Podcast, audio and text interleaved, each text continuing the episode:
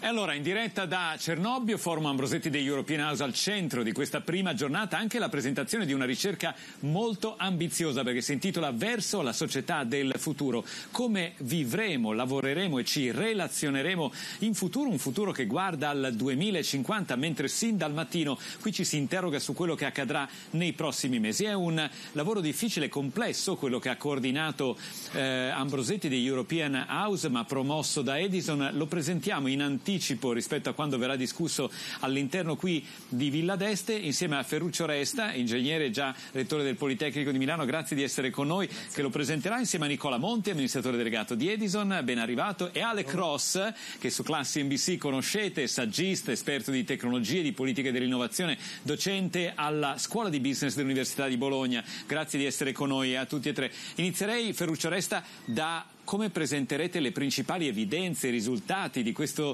ricerca, perché tutti siamo molto curiosi di capire il futuro, ma sappiamo quanto sia difficile vedere anche a breve distanza. Ah, eh, innanzitutto grazie, eh, è una bellissima giornata. Oggi, oggi, parliamo, eh, oggi pomeriggio parliamo un po' di quello che potrebbe essere una società del futuro, una società in cui traguardiamo il 2040 e il 2050 perché riteniamo che sia un, un buon compromesso eh, tra lontano ma nello stesso tempo una fase di esecuzione.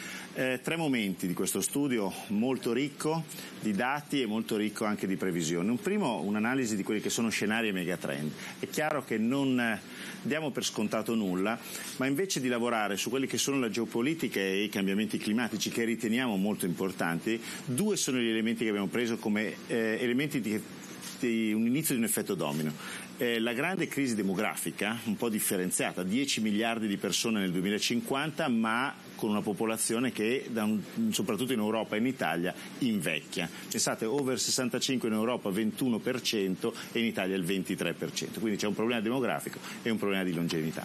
Dall'altra parte, naturalmente, l'evoluzione tecnologica. L'evoluzione tecnologica che vede, l'abbiamo sentito anche stamattina, l'intelligenza artificiale, la, l'high performance computing, eh, la sensoristica diffusa come un elemento eh, eh, significativo. Eh, un dato anche qua, due mesi per raggiungere 100 milioni eh, di applicazioni su ChatGBT, quindi una fortissima, non soltanto una evoluzione tecnologica, ma anche rapidità di, intra- di entrata nella società. Poi abbiamo sentito gli attori protagonisti, i giovani da un lato e le imprese, per capire un po' quelle che sono le prospettive e le aspettative che hanno dato. Anche qui dati interessanti, alcuni attesi, alcuni invece che ci hanno sorpreso, ci hanno anche fatto, ci hanno fermato nel ragionare, per poi fare una sintesi su come vivremo, come lavoreremo e come ci relazioneremo. Nicola Monti, qual è il ruolo che l'energia ha avuto e avrà soprattutto nella società del domani?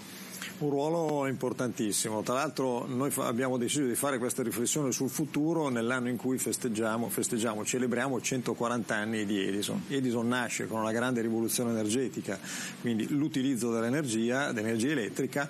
Oggi abbiamo davanti a noi 20-30 anni di grande trasformazione del mondo dell'energia. Beh, abbiamo visto che la società del futuro, che poi sarà una società basata sul concetto 5.0, quindi una società che mette l'uomo, il benessere dell'uomo al centro, si basa però su grandi aspetti valoriali che sono molto simili a quelli che ha l'energia.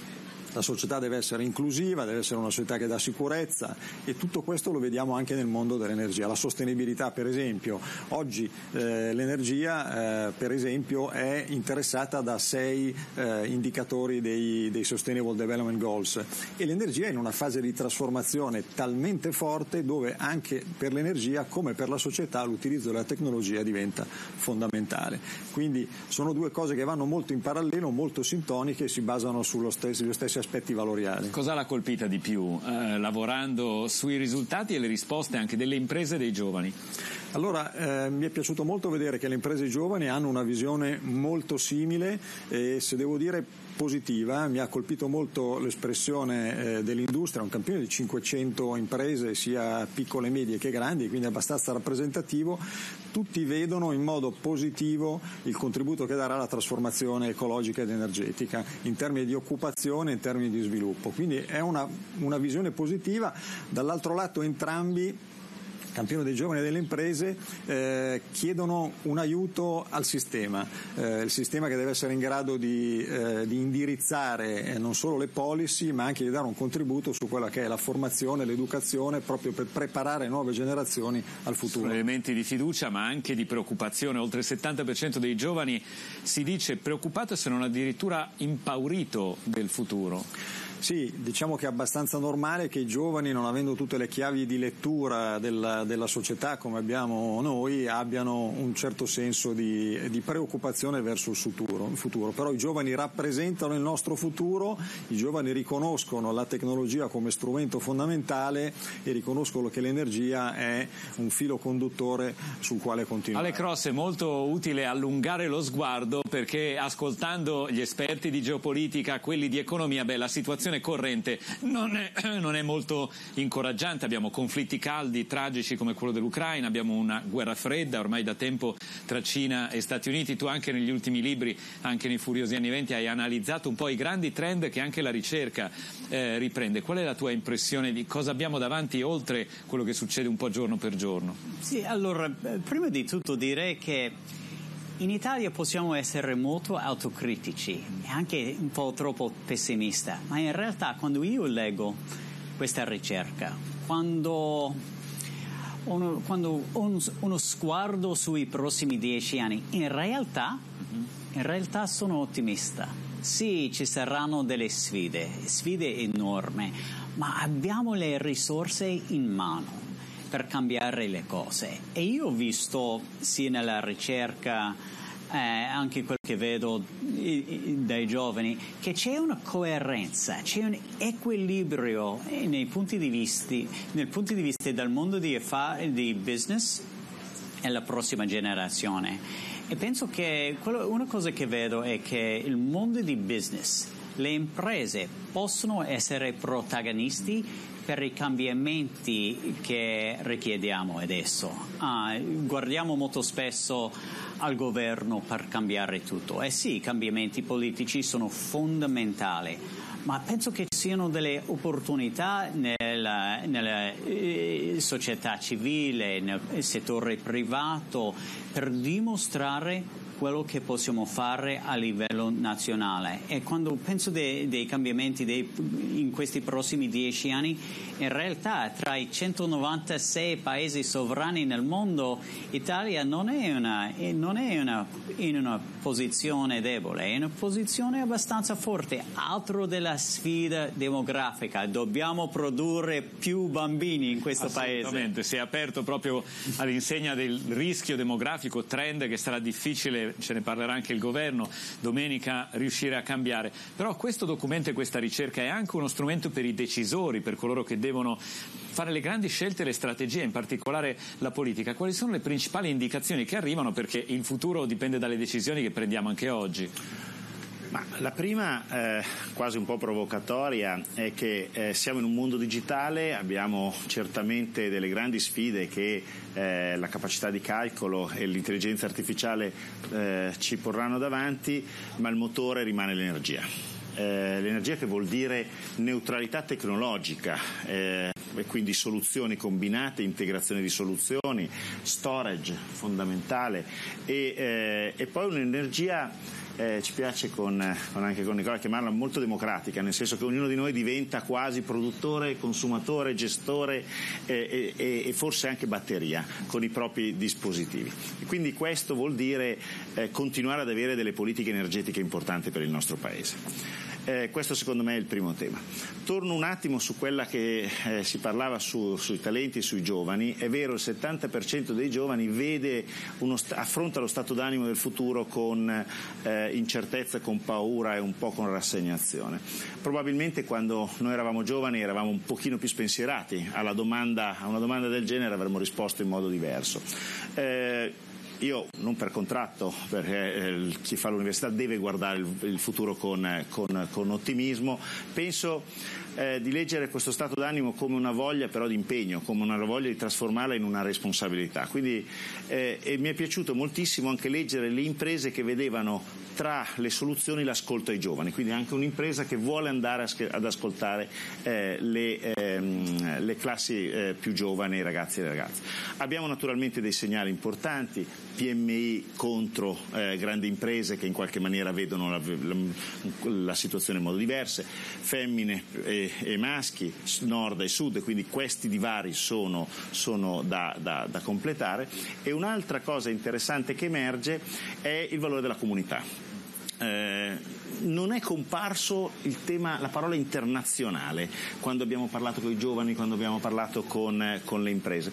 Non perché questo sia importante, perché naturalmente siamo sempre all'interno di un mondo globale, anche se forse più bipolare rispetto a qualche o, o pluripolare rispetto a qualche anno fa, pre-Covid.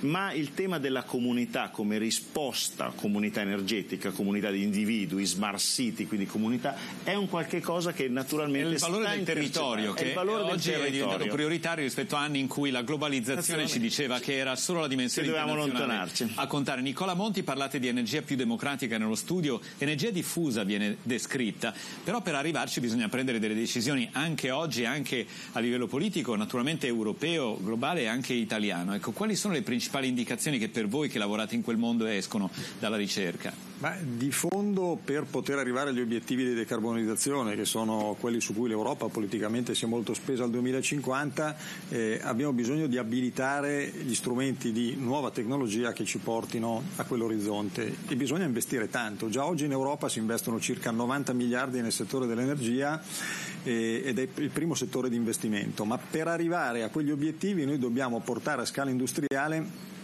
una serie di tecnologie che oggi non sono ancora eh, a mercato, non sono ancora pienamente provate. E questo vuol dire per l'Europa come per l'Italia creare eh, delle policy, dei sistemi che permettano di eh, creare delle, eh, delle, scale a livello europeo. Senza questo difficilmente potremo essere leader tecnologici nella transizione energetica e fare competizione a quelli che oggi sono i due poli di sviluppo tecnologico più importanti al mondo che sono gli Stati Uniti e la Cina. Quindi c'è un'opportunità grossa per l'Europa così come c'è anche per l'Italia e l'Italia devo dire oltre allo sguardo europeo può avere anche uno sguardo mediterraneo. Già oggi l'energia è una principale materia di scambio all'interno del Mediterraneo, noi abbiamo una posizione strategica e possiamo continuare a usare In particolare il Sud Italia, anche nella ricerca si parla molto di questo. Esattamente, è anche un'opportunità di investimento e di sviluppo per il Sud Italia. Eh, oggi investiamo molto in sole e in vento e questi investimenti si fanno principalmente nel Sud Italia e questo è anche un ponte per, per, per il Nord Africa. È uno studio che guarda al 2050 2050, che è una data importante anche perché l'Europa ha messo al 2050 il suo obiettivo di arrivare a un'economia net zero, cioè senza emissioni di CO2. Prima ci sono altri traguardi come il Fit for 55, cioè pronti per una riduzione del 50% delle emissioni al 2030, ma stiamo davvero sulla strada per raggiungere questi obiettivi? Sono raggiungibili concretamente oppure siamo troppo indietro e verranno rivisti? Allora, per arrivare agli obiettivi del Fit for 55, che sono obiettivi al 2030, sicuramente abbiamo le tecnologie disponibili per raggiungerli. Dobbiamo semplificare un pochettino i processi autorizzativi, parte della burocrazia, dotare anche l'amministrazione pubblica che deve prendere le decisioni e che deve collaborare maggiormente con i privati delle competenze necessarie per fare queste accelerazioni. Però negli ultimi due anni gli ultimi governi che ci sono succeduti, compreso quello attuale, stanno sicuramente eh, facendo delle politiche di semplificazione e di accelerazione. È sicuramente una ricerca che porta un discreto ottimismo perché parla di trend di lungo periodo periodo che ci possono aiutare, Ale Cross diceva, a guardare con maggiore fiducia al futuro. E però Alex, in questa apertura di Cernobbio abbiamo sentito grande preoccupazione per un mondo che è sempre più diviso e sempre più arrabbiato anche a livello di opinione pubblica. Tu arrivi direttamente dagli Stati Uniti dove hai passato queste settimane, abbiamo sentito però l'editor at large Baker di Wall Street Journal dirci Guardate che non è escluso che la polarizzazione della politica negli Stati Uniti possa portare ad un periodo di caos significativo addirittura violenza politica. Ora, nella democrazia simbolo dei regimi democratici in giro per il mondo è un rischio pesante. Come vedi questa situazione guardando anche al futuro? Come si può superare un momento così complesso? Allora, io sono ottimista, però su questo tema sono un po' meno ottimista. Uh, quando Jerry Baker ha parlato qui a Cernobbio della, della possibilità di violenza nella prossima eh, elezione eh, negli Stati Uniti, penso che non sia probabile, ma è possibile. Anche 15-20%, è 15, ma 15-20% eh, possibilità di violenza è tanto. E c'è una differenza tra il livello di rabbia che si trova negli Stati Uniti, quello che si trova qui. Uh, in Italia in realtà è molto, molto più tranquillo qui che negli Stati Uniti che in Francia. A noi sembra di vivere in una rissa continua, so, però è già, no, è, è, è già rassicurante sapere che altrove le cose. No, è per questo che, che, vi dico questo. In Francia c'è molto più rabbia, in Inghilterra c'è molto più rabbia, negli Stati Uniti c'è molto più rabbia in Cina anche c'è una crescita di angoscia che si sente. Uh, mio figlio ha passato tutta l'estate a, a Beijing. In Italia sì, abbiamo le enormi sfide e devo sottolineare quello che ha detto uh, Nicola.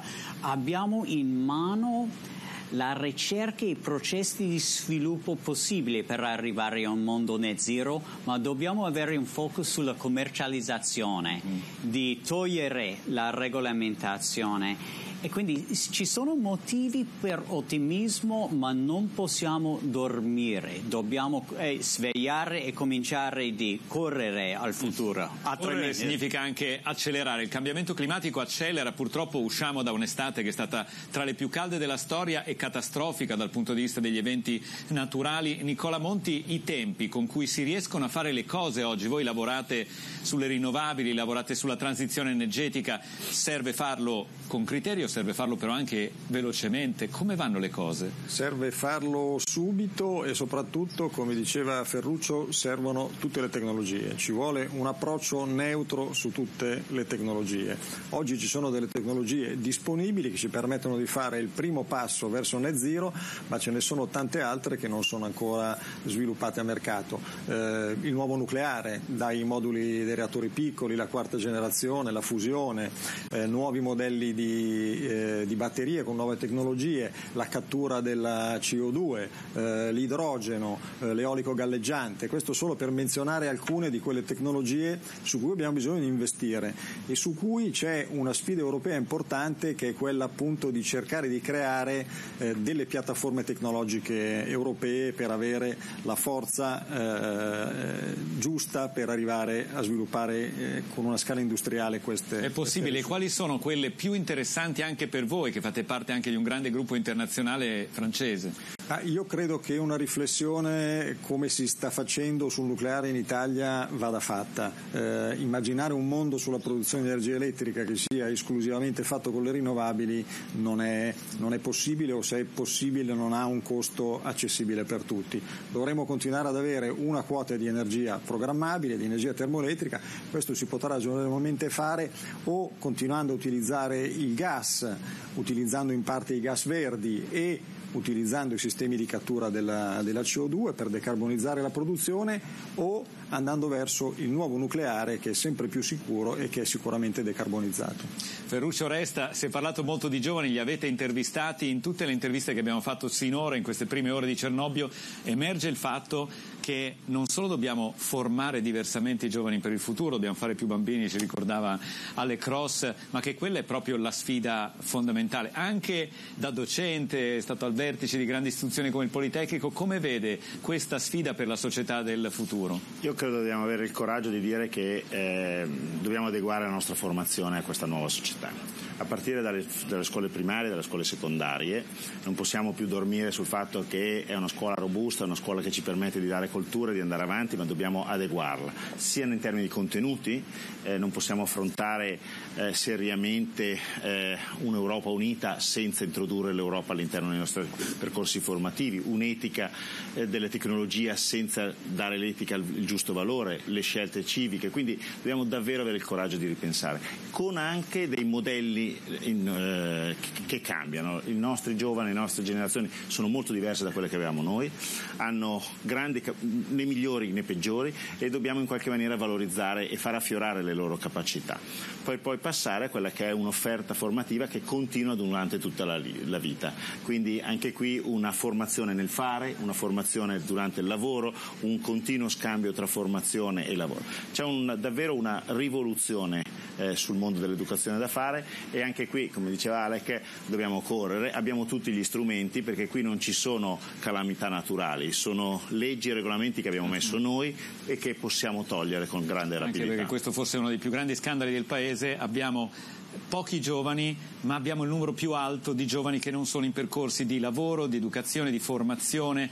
Solo la uh, Romania forse fa peggio di noi in Europa. Ecco, da questo punto di vista la sfida è davvero grandissima. Grazie, grazie ancora a Ferruccio Resta, Nicola Monti, Ale Cross per averci aiutato a presentare la ricerca verso la società del futuro di cui si parlerà qui a Cernobbio oggi e domani.